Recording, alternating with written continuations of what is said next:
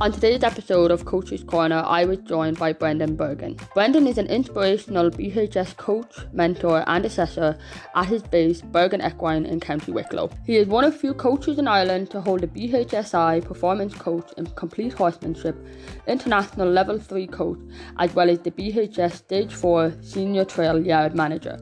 Brendan is also a biomechanics specialist that focuses on horse and rider centered development of all ages, disciplines, and levels. I really enjoyed our conversation and we touched on so much, and he really gave me a lot to think about after we recorded. We covered the importance of asking riders the right questions, what words he stays away from when coaching, how we should manage our chimp, and what he has learned from failing exams. I really hope you enjoy our conversation.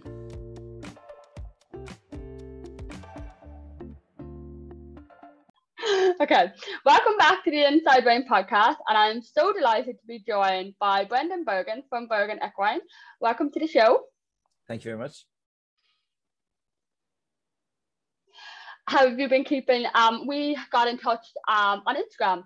Um, the wonderful uh, positives of social media, and yeah, I had heard of you through various different um, people, and just like Ireland is a small country, and you know you kind of get to know the industry a bit more. And the more I did research, the more I was fascinated about the work that you do. So yeah, um, if you'd like to introduce yourself um, to the podcast and tell us a little bit more about yourself before we go into how you got into horses. So uh, I, I usually have a quote of the day. So uh, today's quote of the day is you will never know how far you might go if you look up.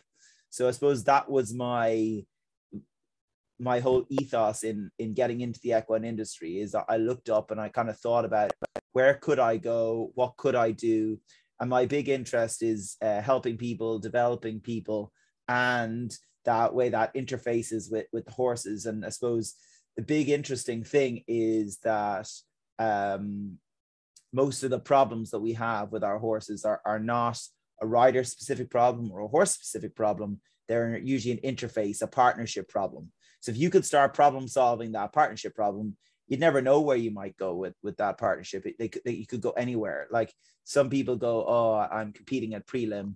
Uh, I'd love to go and do an elementary, and then they're out doing a medium or an advanced medium, or going even further beyond.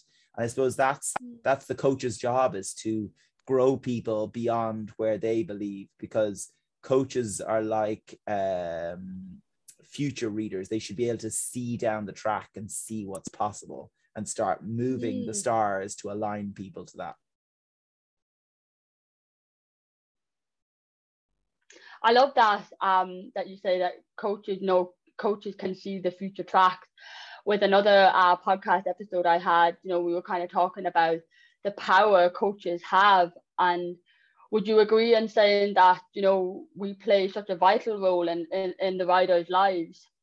Absolutely. Like what's what's interesting um, about about coaching is that if you're really coaching well, um, you're not intimidated by someone else's progress. So you could have a coach who maybe hasn't competed beyond medium level, but they could actually be helping someone to go beyond medium level because in the in the essence, what a coach is is is eyes on the ground and a piece of computer software. In terms of um, they will the, the the skill in coaching is to ask the right questions so that um, people start producing their own answers. The worst kind of coaching is, uh, or the most basic kind of coaching, I suppose, is that you're telling the person what to do and remote control yeah. carring the person around the arena. And you know what? There's a part, uh, there's there's a, a, a sense in that needs to happen too. In that if you've never ridden a shoulder in before, or if you've never mm-hmm. jumped a corner, you've got to be told these are the rules of how you do it, and then you can start mm-hmm. to uh, grow your own style. So yeah, mm-hmm. I think think coaches are, are are extremely powerful, and we have to be really careful uh, that we are always coming at things from a positive angle and not just a negative angle. And and i suppose i suppose that's that's the trick is is you know um giving people the right positive feedback. When i say mm-hmm. positive i mean it like uh um i don't mean pluses and minuses. I think more of uh you know developmental i suppose. Yeah. Yeah. Yeah so with all of that i suppose kind of rewinding a little bit how did you initially get into horses? Um, I suppose, and find where you, you wanted to go. How did you basically get to where you are today, if that makes sense? So, like, did your interest in coaching kind of start from a young age, or did it kind of naturally progress that way? I've always I've always been interested in horses. So I started as a once a week rider, and it just progressed on to the point where um, I heard about doing exams. So I got a book. I opened the back of the book. I looked in the book, and it had this pathway. So stage one, all the way up to uh, BHSI fellowship level. And I decided at that point that um, again we come back to I, I'm, I'm I'm a bit of a quote box. Uh, Abraham Lincoln said in the Gettysburg Address, uh, "What you what you are, uh, whatever you are, be a good one." And I thought, you know what? If I'm going to be a coach, um, I'm going to try and work up this ladder to develop my coaching skills. So I'm now at this stage. I, have worked up to I'm a BHSI. Um, I'm I'm a BHS assessor. So I, I assess people towards their uh, BHS exams, and I suppose I hope I I ask the right questions to um, the coaches who are on the way up, because we all need to be directed and we need people to help us grow. So i suppose that that's sort of where where that came from. But um i then sort of I, when i started on that i got my ai and I, I went off and i went to england and i worked in england for a while uh doing a bit of dressage and and that. And then went back to college uh, and then went off to australia and learned a whole new sort of language of horses. Uh, uh, I suppose like learning theory. I, would never sort of heard of learning theory until I arrived, and then went back to college again, and then went off to Denmark and did more learning theory and biomechanics stuff, uh, particularly with show jumping, and it just it's it it when you when you get your AI first and things like that, you you you think that you have all the answers, uh, um, and then as you progress on, you start to realize that you have all the questions and that the, the, the job is to, to start working towards the answer. But the more you work towards the answer the more you find into the question. Um, and again i've got another quote. I, I just jotted down a few. Um, everyone wants to live at the top of a mountain but all the happiness and growth uh, occurs while you're while you are climbing. That's andy rooney who is a, a broadcaster in the united states um, and i suppose that's what I'm doing at the moment. I'm climbing this mountain. I'm trying to figure out what direction I'm going to go and mm. and trying to help people along the way. Mm. So that that was sort of my I journey. Really like, sorry, no, fine. I really like how um I really like how you incorporate you know um quotes into your I suppose daily life. Um, and I really love that one about you know yes, climbing the mountain. It's, it's a, you know it's nice when we get to the top, but it's it's the process that of getting there is quite sweet as well. And I think that's an important p- point for you know no matter what uh, profession you're in, and horses or even riders, is to enjoy the journey, getting to where you want to go. You know. So, I think the, I think the more terrifying thing actually is that you might actually reach the top of the mountain because yeah. once you get there, what are you going to do? you yeah. Know, you're going to start at the bottom of another mountain. I suppose that's I suppose that's the whole thing, isn't it? You know, if you become the absolute best at, at something and you've you've learned everything there is to learn, where's the fun in it anymore? So yeah, yeah, yeah, yeah. I'd say that's kind of something that you know maybe people don't really think about a lot. Is you know, yes, we want to get to ABC, but you know, how often do we think beyond that as well? So I suppose it's important to have goals after your goals as well, if that makes sense. Yeah. Yeah, absolutely. Like the thing Love about that. goals is Love and go, go, goals is quite quite an interesting thought because um your your goals are effectively your wish list. So uh, all a wish is is uh, a goal without a timeline.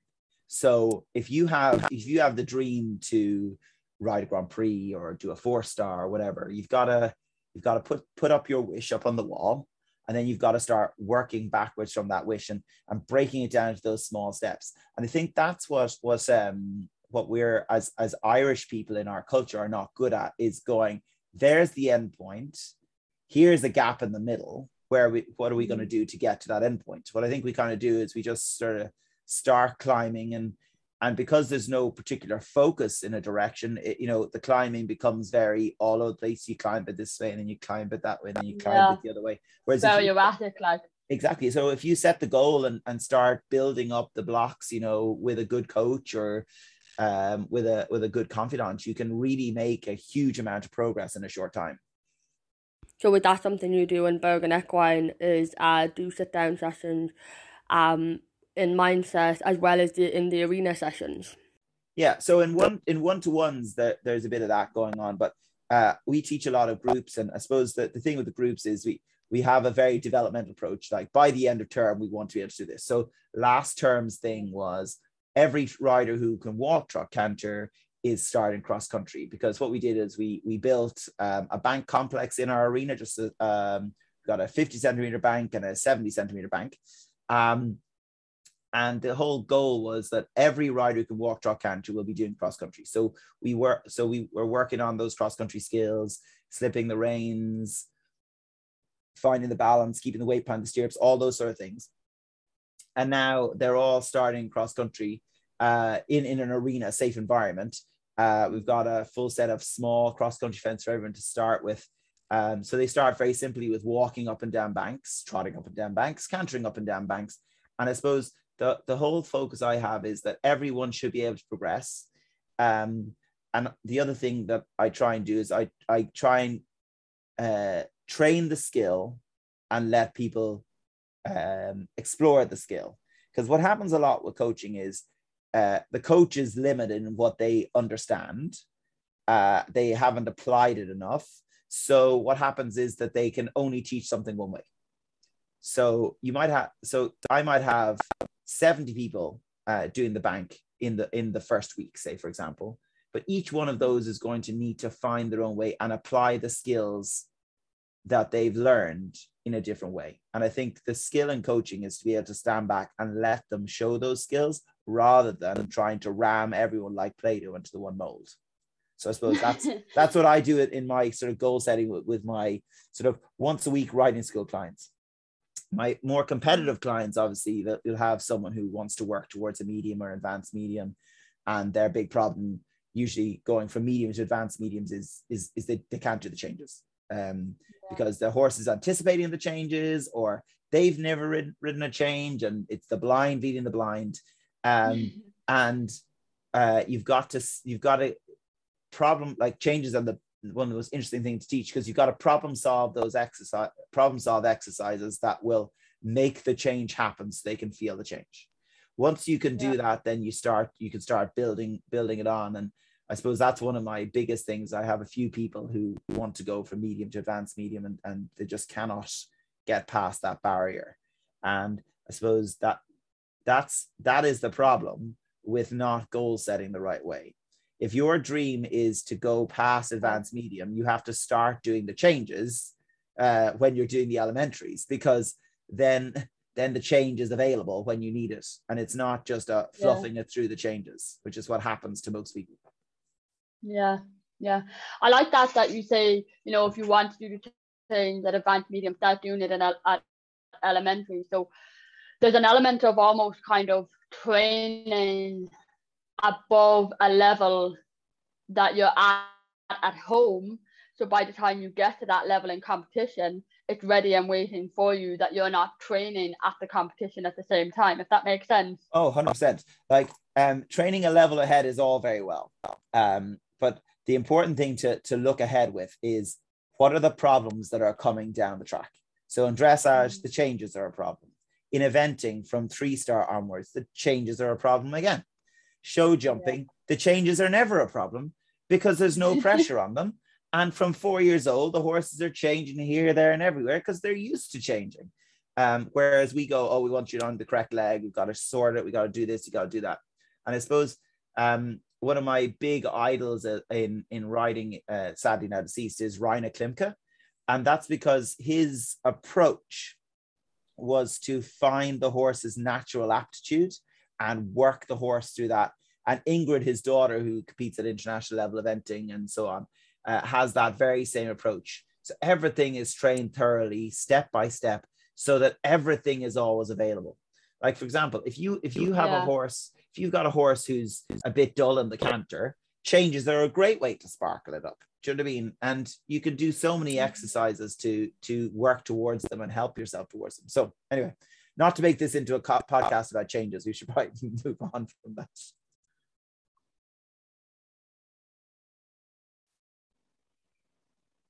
Yeah, yeah, yeah. No, I, I, I, I really like um, uh, Reiner and Ingrid's like way, way of training, and you know the the, the varieties that they have, and I suppose kind of going back to um, you know, why you love coaching and as well as like helping people, what's kind of the buzz that you get out of it the most? You know, I suppose like what gets you up out of bed every morning to continue coaching, if that makes sense.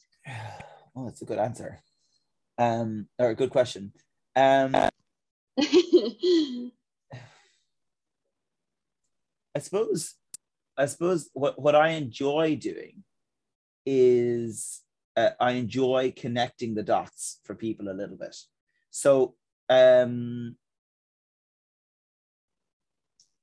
so what I suppose what I, I think of is when I, when I when I start working with a new partnership, what I have to do is I have to try and hit a reset button so that they are able to build on to their their writing.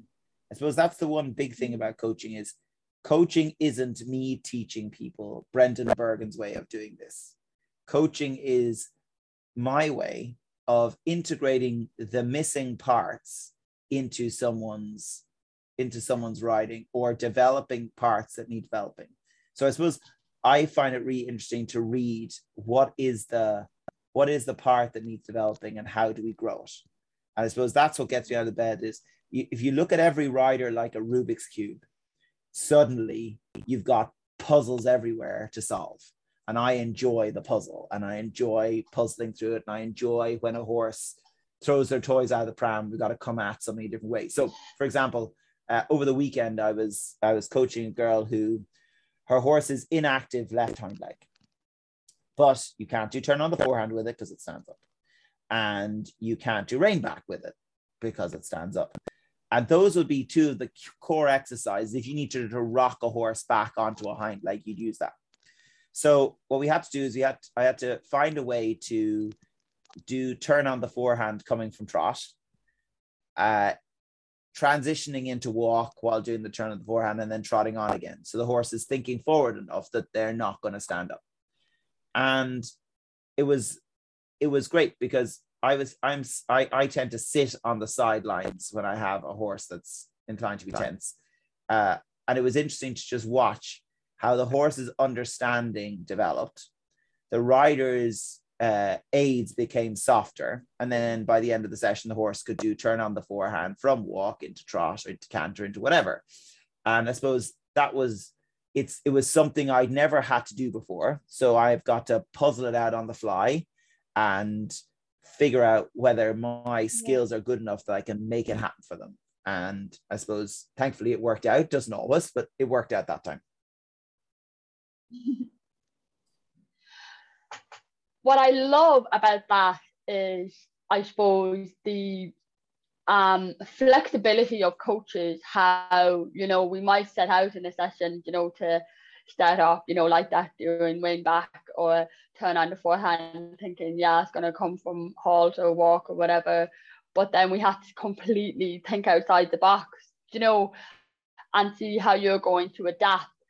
So for, I suppose, up and coming coaches, then, you know, would you say that being able to adapt and learning to think outside the box when it comes to teaching riders that you know it's not a one size fits all it's um like what you said earlier you're putting you know a um play-doh into one mold you know it's not always going to be that way so would you say adaptability and you know thinking on the moment is an important i suppose skill for coaches to have yes i would what what i what i find i think of is again and here comes another quote uh, Harry Potter quote this time.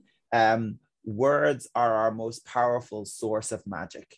And I suppose I think that uh, you have to think about what do your words mean. So some examples of that that I like I you, if you've ever anyone who's ever watched me teach probably looks at me and goes, "Oh my god, what's he saying?" And that's because I try not to speak horse when I coach. I try and speak English when I coach. So uh, or Irish or whatever language I'm I'm coaching in at the time.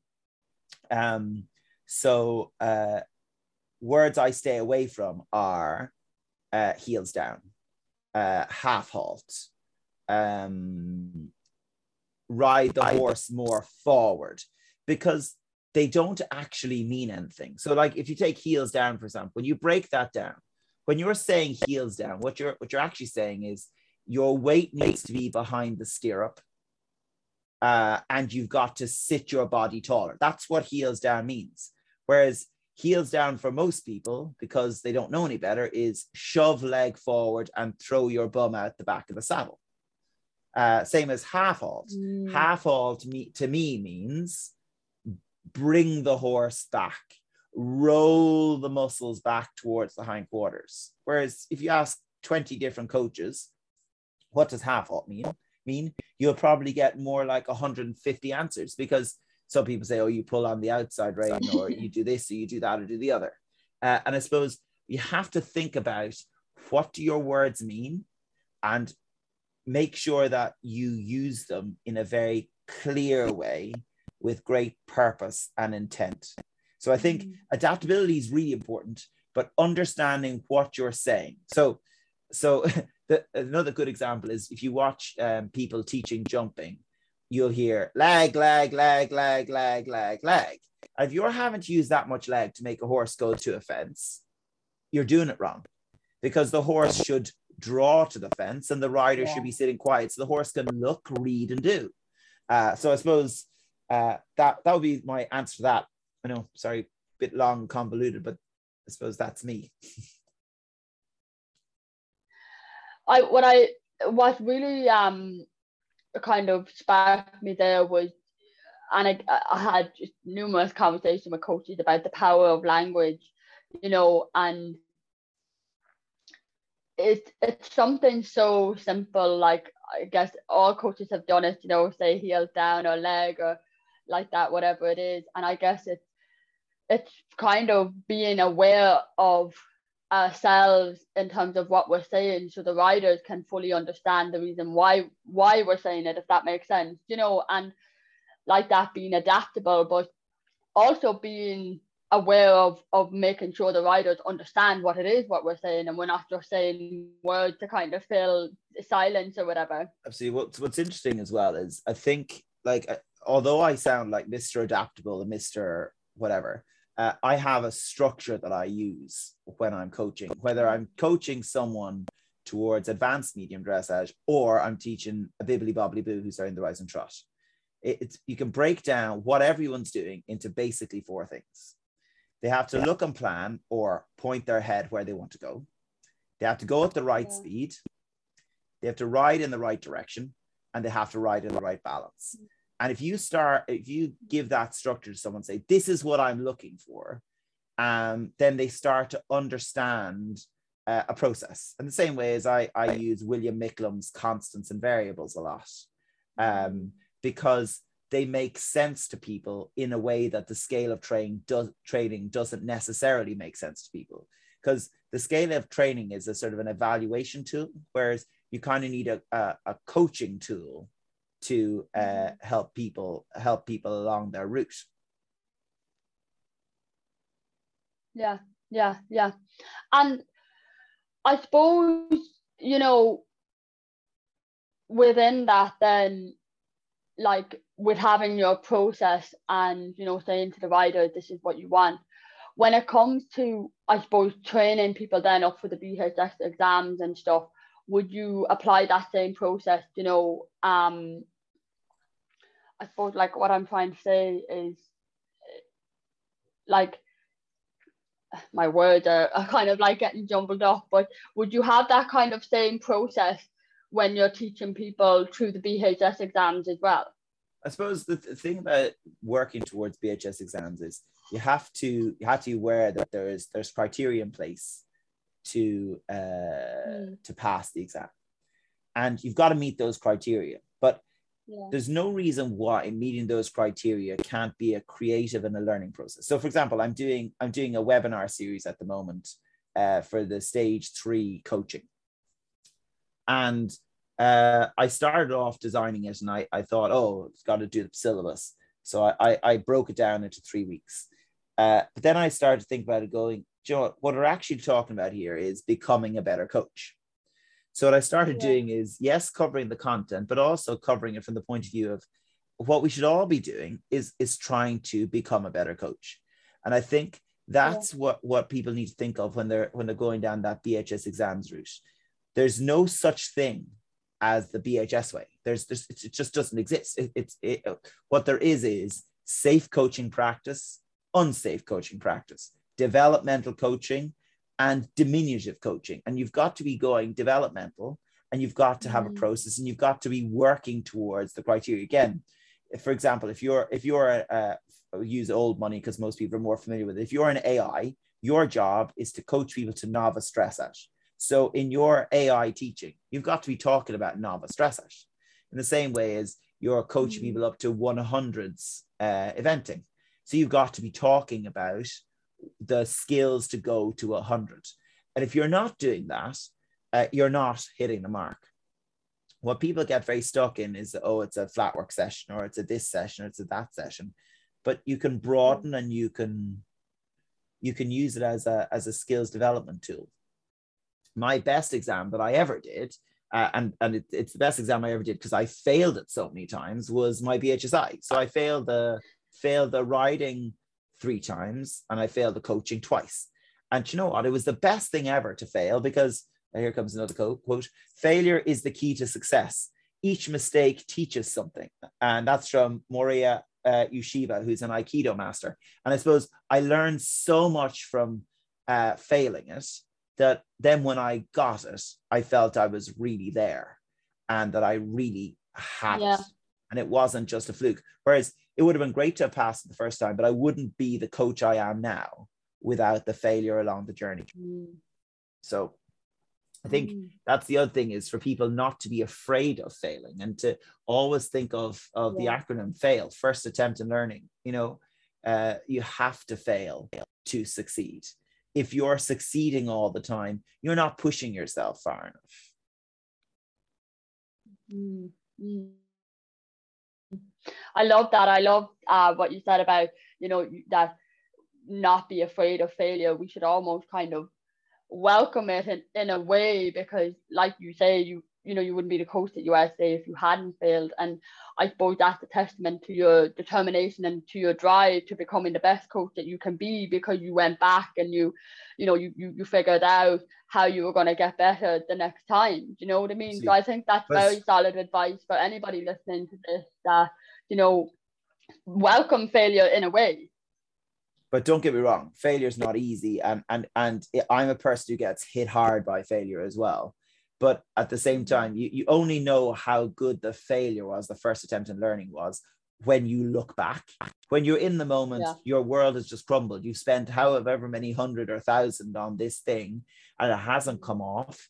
Uh, and then once you get it you look back and go oh do you know what? It was actually so good i failed that. But it's mm-hmm. hard to see it in the moment. What I'm not saying is decide you're going to go out and do a, a, a, a medium test when your horse can barely trot down the center line like that, that's just craziness you know? There's got to be there's got to be a, there, there's a gamble point that you got to roll the dice on. If you're if you're rolling the dice too fast and loose you're gonna you're you're heading towards a problem you know? Yeah yeah I, yeah. And would you say then that like self-reflection then would be a big part of you know like I suppose encouraging coaches younger and up and coach up and coming coaches, but even coaching yourself, you know, would you be taking part in a lot of self reflection to see how yeah, well, you I constantly improve? I I do I, I I engage in a lot of a lot of training, a lot of mentoring. So I have I have a lady in England who I I engage with every every week. Uh, Carol Broad, she's a fellow at BHS, and she she's quite yeah. fantastic. So I do some stuff. So so some I have a, a Pivo system, and I sit that in the arena, and she can coach me on my horse. Um, if the weather's horrendous and the Pivo can't work because it's raining, uh, we'll do an online theory session and discuss stuff. Um, I then have uh, my coach in Ireland, who's Melanie Rinn, and I go to her every week um, for either dressage or show jumping or whatever. Even if I'm not working towards a specific competition goal at the moment, it's really important to keep up on your training.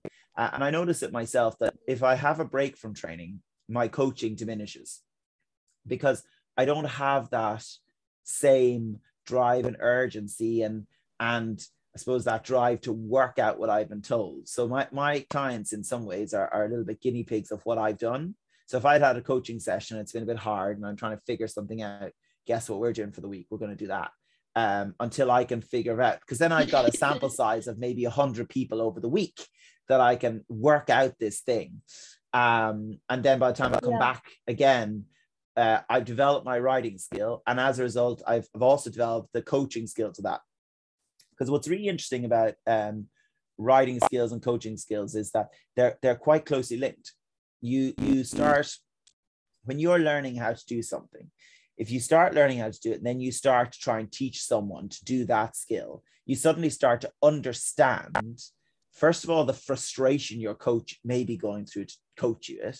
And secondly, how to do it better. Because uh, I'm I'm a real visual uh, kinesthetic learner, so I have to get stuck into do something, have a go at it, and cock it up. Like I was the kid who you know I, I takes things apart, um, and then try to put them back together. Yeah. with many failed attempts, you I could usually make whatever it is work eventually. Um, maybe it wouldn't have all the features that it did initially, but I, I um I suppose I I enjoy that, and and I suppose the more I get coached, the more I I can look up and and again uh, you only know how far you can go uh, if you start looking up. So i suppose i'm always looking up and i'm always engaging. Like i was so lucky recently i was at the f&i annual course and we had caroline moore there who's an eventing coach absolutely sensational coach and richard davison who's a dressage coach. And it was just really great to hear their ideas and what's really interesting is uh, when you look at coaches who are insecure in their learning, they, they, they're so quick to go, oh, I'm doing that already. I'm doing that already. Whereas I was looking at some of this stuff going, oh my God, why am I not doing that already? How can I incorporate that? Yeah. And I arrived back and my first lesson back, I was like, right, what we're going to start doing is we're going to start counting how many strides in canter it takes to go around the edge of the arena. And that way you can start looking yeah. at the meters per minute. You can start looking at, because I know the size of my arena, so I can start determining what speed people are cantering. And then you bring that onto a course. I'd never seen anyone do that before. And I was like, how have I missed this in all my years of coaching? So I suppose I love that. I love when you find something a bit novel, a bit new and refreshes you. And it's just, it's just amazing. I love, I love that.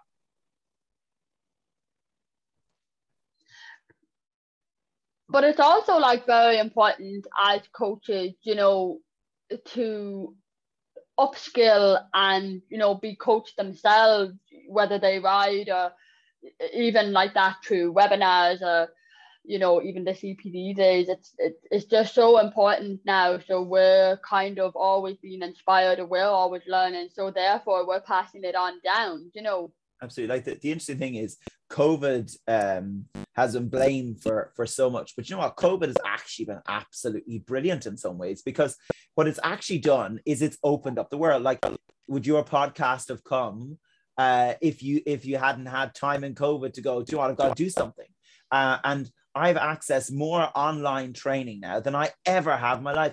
And over the course of the sort of year of COVID, we were closed for nearly nine months. I did, I'd say, about 40 different webinars and I was only bursting to get back to the coaching. Um, yeah. And then I started doing a few webinars, and it was just really great to see how we can change what we're doing uh, all of a sudden and Mm. develop all of a sudden. Yeah, yeah. No, I do agree in that COVID definitely helped people in the way, you know, I had a I had a conversation with that a dressage rider that through lockdown she found it out she wanted to do veterinary and you know little things like that. And like that even the podcast for me it was just a, a time for me to kind of take a take a break and just think god what is it that i that i want to do? And you know like you say covid kind of got a bit of a bad rap but i think it was that chance for coaches to kind of reinvent themselves re-inspire themselves and like kind of remember why they love coaching so much because you know it's it, like we're in Ireland it, it, the weather is hard evenings are short you know and it, I suppose it, it's a hard job in ways but nice to kind of take that step back and be like okay now I'm so inspired I really can't wait to get back out and get going again See, and the other thing that I started doing what during COVID is I started writing. So I started writing articles for the Irish Field and uh, I've done a few of those, and then I've started writing for another um, online magazine called the Grassroots Gazette, and it's been really great to take my thoughts, uh, put them down, write them down, to hold myself to account on. This is what you do, and you've got to do it because it's really easy to flip and flop around the place. But when you've written an article about something, you've kind of got to practice your your approach. yeah. And I suppose it was really cathartic to sit down and, and see what I did and and to start realizing the things I did. And also by writing, starting to realize the things that I, I was saying that I was doing in the article, but needed a bit of a sharpen up on. with writing the articles, um, I had actually read a few articles in um, the field and they're really fantastic. So, how do you manage yourself as a coach to, I suppose, give the best of yourself to, you know, like you say, uh, the articles that you write, the webinars, and then the and then the coaching um, in the arena. So, how do you manage your lifestyle as a coach? You can give the best to each each and every area. Okay, so uh, first of all, the, the big thing I have to admit to myself is I'm a burn the candle at every end kind of thing. So mo- a lot of, a lot of those articles are I woke up at two in the morning with an idea and sat down at the computer and started to write. Um, so I suppose what I try to do every time I step into the arena to coach is I, I try to leave what's come before at the gate. Now, it's not always successful, but I try to leave what's come before at the gate and I try to go, right, what are we doing today? And try to look at what I've got in front of me because some days people come in and they're a bit off. Some days I come in, I'm a bit off. And what we've got to do is you got to make the best of the situation. So one of the favorite phrase phrases people use, they go, "Oh, make the best of a bad situation." And if you if you change that phrase around, you start going, "I've got to make the best of the situation." Suddenly, you start to see the opportunities rather than the problems. Mm. So I really try. Now it's not not all successful, and uh, it, um, any of my clients will tell you I can be a right grumpy sod as well. And and if they're not getting what I'm saying, and I've tried to explain it a few ways, and they're not getting it, I can get a bit ratty and a bit grumpy about it. But I really try to ask the right question. And if I could, if I could teach, or if I could give advice to anyone up and coming in the coaching, uh, it it is that coaching is about asking the right question. If Mm. you ask the right question, nearly anyone will have the right answer. The problem is we don't ask the right question. Now, yeah. uh, so I try to uh, question people to the solution rather than telling them, because as soon as you tell someone, their brain goes into lazy days mode and they don't yeah. they don't absorb the lesson. So that I suppose that's my my one of my big things is as well, especially if I'm feeling a bit grumpy, I will ask more questions. Uh, because that way I can start to see where we're at and it gives me a chance to draw breath. It puts the work of it onto the client, and then I can start to redirect their knowledge into the right place. So, for example, good example is I have a few clients whose horses, and I use inverted commas here, spook in the corners. And the, there's nothing, there's absolutely nothing wrong with the horse. The problem is the client has decided that corner of their arena is a scary horse eating monster. And as a result, the horse thinks there's a scary horse eating monster. Um, and what you have to start doing is you've got to start trying to, first of all, you the first feeling you have is you're just being an idiot. The horse isn't afraid. That's the first feeling you have as a coach. But coming into someone and saying you're wrong, you're an idiot is not an option. So what you have to do is you have to ask them, what what do you think is going to happen? And they'll tell you, oh, I think the horse is going to spook. And then you'll ask them something like, so if the horse is going to spook, do you want to have more energy in or less energy? Because a lot of people, when they think the horse is going to spook, what do they do? They start jabbing with spurs and kicking the horse forward. And that to me is like going to the bonfire, getting the petrol can and throwing it in. Whereas what you're actually much better off to do if the horse is going to spook is do a redirection exercise. So you might leg yield the horse out. You might do a bit of shouldering. You will try to downgrade the energy level so that when the horse, if the horse does spook, you're sitting on a bunny rabbit, not sitting on an explosive kangaroo. So yeah. um, I suppose that's and that comes from good questions. What do you think the horse is going to do? Okay, so why don't we redirect the horse into doing this? And then they'll say, oh, I don't think it'll work. Well, why don't we try it and yeah. see what happens? Because most horses spook due to lack of understanding of what they're doing. It's like horses who rear. Horses rear because the signals conflict and they don't understand. That's why that's why they do it. Uh, in most cases. Now, there's other situations where, like, obviously, if a snake jumped into your arena and the horse going to rear and run away, but most of the problems can be solved by understanding two things about horses. First of all, they have a really, really tiny prefrontal cortex. That's the part of the of your brain and my brain that allows me to deceive you, lie to you, plan against you, uh, and plan to murder someone. That's the part of the brain that does that. And the horse's prefrontal cortex is teeny tiny. So their ability to stand in the stable and plan that they're going to put you in the in the hedge is nearly non-existent. The second thing that the horse has in their brain is the amygdala. And their amygdala mm-hmm. is the biggest portion of their brain. And that's the part of their brain that uh, incites the spook and the flight response. Yeah. So mm. when horses spook or take fright at something, there's always a reason why. But the reason why shouldn't matter to the rider. The rider's job is to keep the horse under stimulus control, to give the horse enough to do that they can overshadow that signal, whether it's uh, a car flying past the corner of the arena or whatever. So with our young stock, when we were when we have we have a few young stock who are sort of now starting to put legs on the ground, if you like, they're going to be starting to be ridden. And they're so bomb proof already because they were all there when we've had diggers there. And when we have diggers there, we try and have the young stock near the digger. So they get used to the digger. And then after a while, they start going, oh, the digger's an interesting thing, not a scary thing. And if we all started looking at horses through the other end of the telescope, suddenly we'd have a, a totally different approach that might be more horse centered rather than rider centered. Yeah, yeah.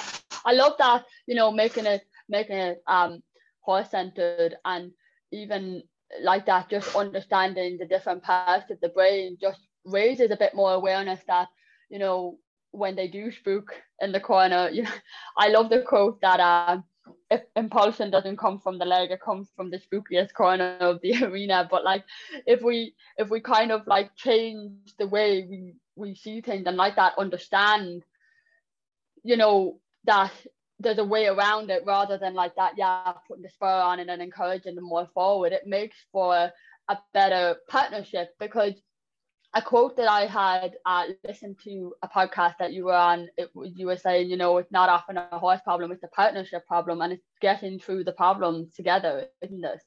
Absolutely. That, that's that's the whole thing. And then just thinking about the human brain for it, I'm reading a book at the moment called The Chimp Paradox. And anyone who yes, has uh, excellent, anyone who has competition stress should read the book because it's just mm-hmm. such a clever thought. Um, it's such a clever approach to understanding how the human brain works. So, what the chimp paradox says pretty much is in your head, you have three things the human, and the human looks after logic, reason, all that sort of thing, uh, planning out what's going to happen next. The second thing you have is the chimp.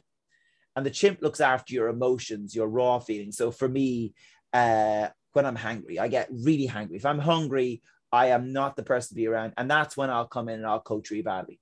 And then the final thing is the computer. And the computer is like the, the background app refresh going on there. Um, but what's interesting about, about humans is that we can usually identify when someone else needs to calm down. We can usually yeah. identify when we need to calm down. The problem is you're dealing with a chimp, and a chimp cannot be told to calm down by being told to calm down. What the chimp needs is the chimp needs to be given something to occupy its brain. So, for example, all my riders have to wear a neck strap of some kind. So, what I tell them if their horse is uh, having a problem or if they don't know what to do, is I get them to hook their two fingers into the neck strap and pull on it. And that does two things. First of all, it doesn't do a whole lot to the horse because it's pressure on the base of their neck, which they can tolerate really well. Secondly, the chimp has been conditioned over many, many years of riding that pull means stop. So the chimp is happy because when the chimp is scared, something is happening to slow the horse down. They're getting to pull. Um, and as a result, you start then to diffuse the chimp bomb in the human. The you put, put the rider into a more secure place because they're hooked into a neck strap, and they can usually still steer if you get them to hold the neck strap the right way. So there's lots of little sort of um, mind tricks that you can do in the physical world because mm. most people are not able to control themselves in the mental world. I'm exactly the same if I perceive one of my difficulties is my external protect, perception of self is when I ride, I think I ride like a cabbage. And um, I can't get past the, oh, Mary's riding the arena. Oh, I wonder what Mary's thinking about me. Oh, geez, I think Mary must yeah. think I'm doing this and I must think, but, but it's the most destructive thing. Whereas the reality is Mary couldn't give a bugger about what I'm doing. She's too busy dealing with her own. Oh God, I wonder what Brendan thinks of me. And oh, he's sure he's got his eye yeah. and he to watch this. And so you've got these two people in the arena going round and round, doing a really poor job with their horse because they're so worried about what each other are thinking about each other. So um, uh, I can't remember who who who did this, had this quote, but it was if you're thinking, oh, it's Russell Brand. If if you're thinking about what someone else is thinking about you, you're missing the point. It's absolutely yeah. none of your business. And if I could teach myself that, I guarantee you I arrive so much better. And I, um, I'm there in the coaching. In the coaching, I don't mind what anyone thinks about my coaching. I'm totally there. Uh, I don't mind if I'm telling people to pat their head and rub their tummy. I don't care who comes in to watch me do that. I know what I'm doing. I feel comfortable. But in the riding, I lack that confidence of yeah, I'm doing the right thing most of the time. Mm. Then you have the odd day and I come out and I go, yeah, I'm on it. I'm doing the business. But yeah. most of the time I'm there going, mm, I wonder. And that's as well, it's part of the, it's part of my setup in that I, I generally ride first thing in the morning and I'm on my own. There's no one around. So I'm actually not used to having people around me. What I should actually be doing is trying to get on my horse when someone else is doing something because yeah. then I I would have to start addressing the issue. So yeah. I suppose we all have our little demons going on in the background, and, and no one has any realization of what someone else's demons are. You should just be trying to deal with your own. Yeah, yeah. I love um I love that book and I'll link it in the show notes, uh the chimp paradox, because like you said, it we've all been there when the chimp voice is a lot louder than than what the than what I suppose the rational voice would be. And actually it was um Kevin Akers had mentioned a quote on the podcast that if you thought if you knew how little people thought of you, you'd be offended.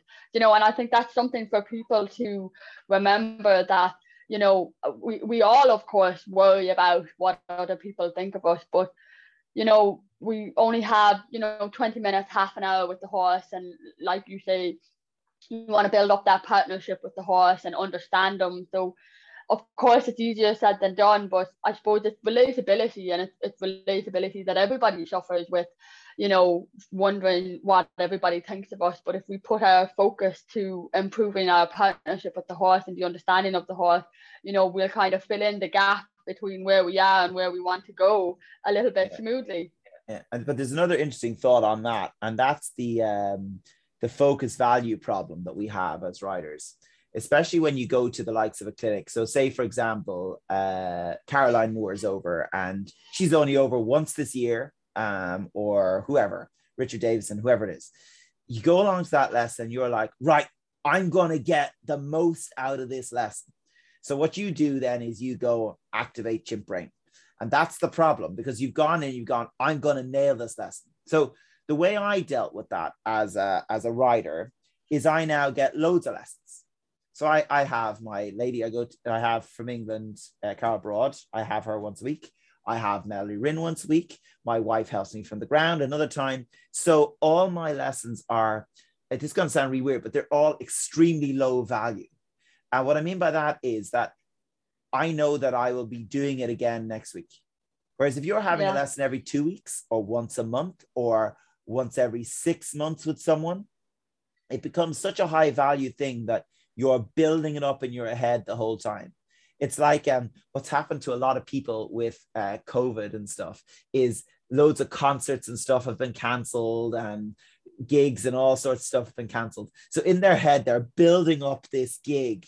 All the time it gets cancelled again. You're building up again. Then you go to the actual gig or comedy, whatever, and you're like, oh, you're actually a lot more rubbish than I remember you being from the last time. And I think that happens a whole lot with with with us as as people is we we build this pressure into ourselves. And, and I'm actually absolutely the worst person for it um, and that's why, as a coach, I can help people a lot with stress because I feel it acutely myself.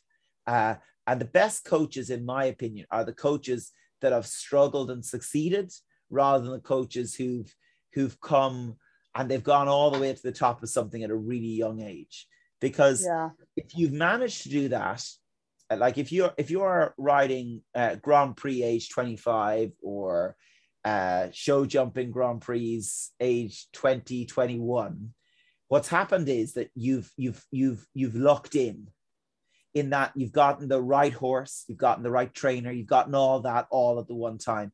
And I'm so delighted for those sort of people, but I wasn't one of them. I I I'm working and I'm grinding and I'm trudging. And that, through that grinding and trudging, I might not be learning a huge amount for myself necessarily all the time, but I'm use, learning a huge amount for helping others. And I suppose when you start thinking of, uh, we have to build each other so that we can all grow, then that's when mm. you start to really move towards uh, a proper coaching paradigm. Uh, another quote, I know you're probably sick of them, but uh, I trained a lot with William Micklem for a time, and and I'm still quite well connected with William. And uh, one of his quotes that he he uses, and and it's one that we could all learn from, is you have to stand on the shoulders of giants. So what you have to do is you got to find a coach that inspires you so much. That's Carol Broad for me. She inspires me so much, not as just as a rider, but to be just better. And if you can find yeah. that person suddenly, you have this magic urge to go on. And I suppose that's, I hope I never learned that. I hope I'll be 95 and I'll be still going to training days. And I learn enough, uh, just as much watching someone who's just starting out coaching as I do watching someone coach top level. Because coaching is just eyes on the ground. So as soon as you yeah. start looking through someone else's glasses, you start to see what they see. And then once you start to see mm. other people's point of views, your point of view starts coming into sharper focus. And I suppose that's that's what I try to do. Not always successful. I can be opinionated and arrogant just like everyone else, but I try not to be. It's just when my chimp gets activated, that's the problem. but what I love there is um you know is you're so proactive and your your passion and eagerness for learning is so so important. I, I i think it's something that the listeners will go away kind of feeling really eager you know to go on to the next webinar you know like that stand on the shoulders of giants because we we never stop learning. And one of the things that kind of stood out to me is you know you have your lessons with carol you have your lessons with melanie and you have the few other people so is that important for you as a coach to have coaching sessions with different coaches because we can take bits and pieces from everyone and then apply them to our own system. You know, I guess yes and no. It's kind of it's kind of one it's kind of one of those things that, you know, we I had a conversation with the coach about competition, you know, and the coaching competition in Ireland. I mean, I don't really know what it's like. Is this is it kind of deemed or somebody stealing my student or whatever? But there's a lot of power in kind of just going to just a few different coaches every now and again just to see because you're not going to learn everything from one coach if that makes sense. Yeah. Well, I suppose I suppose I have a, a slightly different mentality on it in that I I think that you need to have a core coach.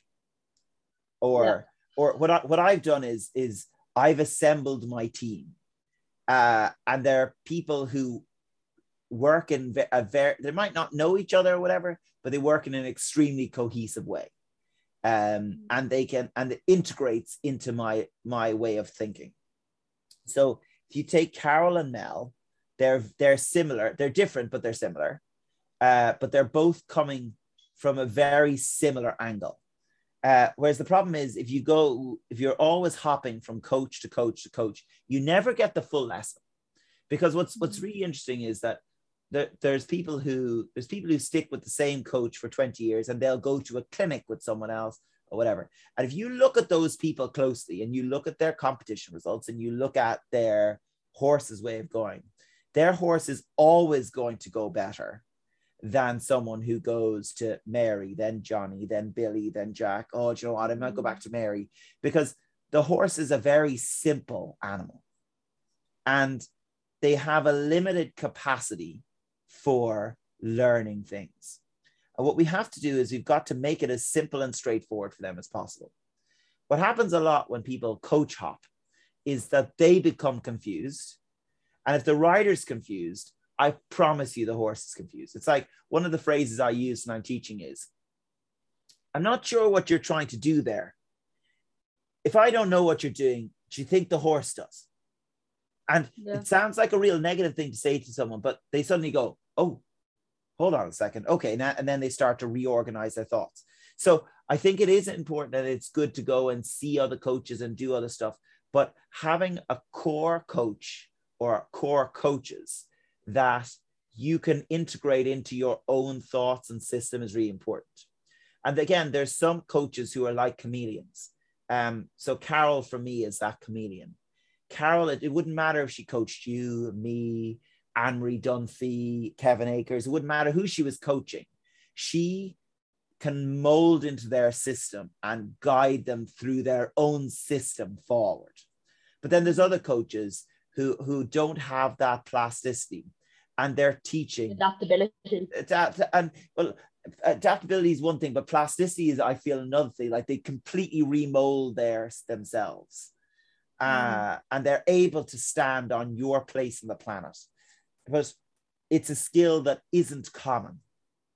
Mm. Most coaches teach people to ride the way they ride, rather than developing people to ride the way that person rides. Does that make sense? Yeah, yeah, I love that. Yeah. Yeah, no, that sounds like, and even there, you know, if you just take a moment to just really absorb it, you know, plasticity is, is the key is, is, is the key word there. And be and being, you know, like being able to like that kind of mold themselves into their system. Yeah. And it's I suppose that's what that's my goal at the moment is is to try and make myself more plastic that it doesn't matter who comes into me i'm building onto them not realigning them because there's yeah. a certain amount of like there's there's some bhs training yards in the uk and they're brilliant you will get your exam if you go to them but their process is they break people down and they build them back up and you have then 10 people who are exactly the same thing. Mm. And it works. It's a system. But the problem is you ne- it takes that person then a long time to come out of that system and grow into themselves. Mm. And I think we're much better off to help people to recalibrate, to realign, to grow, to develop, to integrate into their riding. And it's one of one of the things I, I have a lady who I teach, and she's she she gets lessons from another coach as well. And my coaching sessions are a lot to do with making her able to take the coaching from the other coach, helping her adapt, integrate, to understand that sometimes she needs to ignore what that other coach is saying a little bit so that other coach can get her to that spot. And that's because that other coach is not able to have that plasticity. They they they teach one way, a method. Yeah. And I think staying away from methods and staying more towards core beliefs and principles is a much better approach for me. That's what I'm always now. Look, I'm not there yet. Uh, and I'd probably never be there because then I'll be on that top of the mountain. And the problem is, once you get on the top of the mountain, you got to go and climb another one. Uh, and I quite mm-hmm. like to climb this mountain for my lifetime if I can. I love that. I love that. So, kind of just to wrap up this um, conversation, what are your long term and short term goals for Bergin Equine? Oh, well, that's probably a podcast in and of itself. Um, I suppose, I suppose what I'd like to feel is that Bergin Equine will become, uh, let's use some modern terminology, will become a brand that's synonymous with rider and horse centered development. Um, all the way up the spectrum of, of levels. I suppose that that would be my long term goal for Bergin Equine. I'm actually like I'm so thrilled with what we do as it is. Like we teach a lot of uh, we t- teach a lot of once a week riders and that, and I'm so thrilled with the progress they're able to make. Uh, mm. I find it really fulfilling, and I also like I teach quite a quite a few kids with high functioning, medium functioning autism, and okay. some of those are are so fulfilling because you know these are people kids who they, they don't talk but they can write and they can observe absorb the lesson they can write just as well as a typically developing child and i suppose i enjoy doing that and i, I suppose i just i really want to keep thinking towards developing people onward and you know that we'd be synonymous with that. So that's that that's the big dream. And then I'd love I'd love it if I could do connect something in online so that I can work to a wider audience. Because my problem at the moment is I'm I'm working on full capacity now. I can't can't really take many more people uh, because there's only one of me. So I'd love it if there was some kind of online platform where we could discuss or that we could open it up to a wider audience or I don't know something like that. But like COVID's shown me so much that there's so much that we can do. How can we make this work for Bergin Equine yeah. to make it more widely accessible? I suppose that would be the big thing is to increase accessibility. Yeah, yeah, yeah. No, I really like that. And then just to uh throw one or two quick fire questions. Uh so you get a um kind of okay yeah, an immediate kind of uh, response. What's the best piece of advice you've ever gotten? Um, don't try to be what someone else wants you to be. Work on being yourself. I like that. I like that a lot. And what does success mean to you? Um, success to me means always being a student and growing forward. Because i think i went through a process with my with my qualifications where i i got my first teaching qualification i knew everything. Now i have more questions than answers.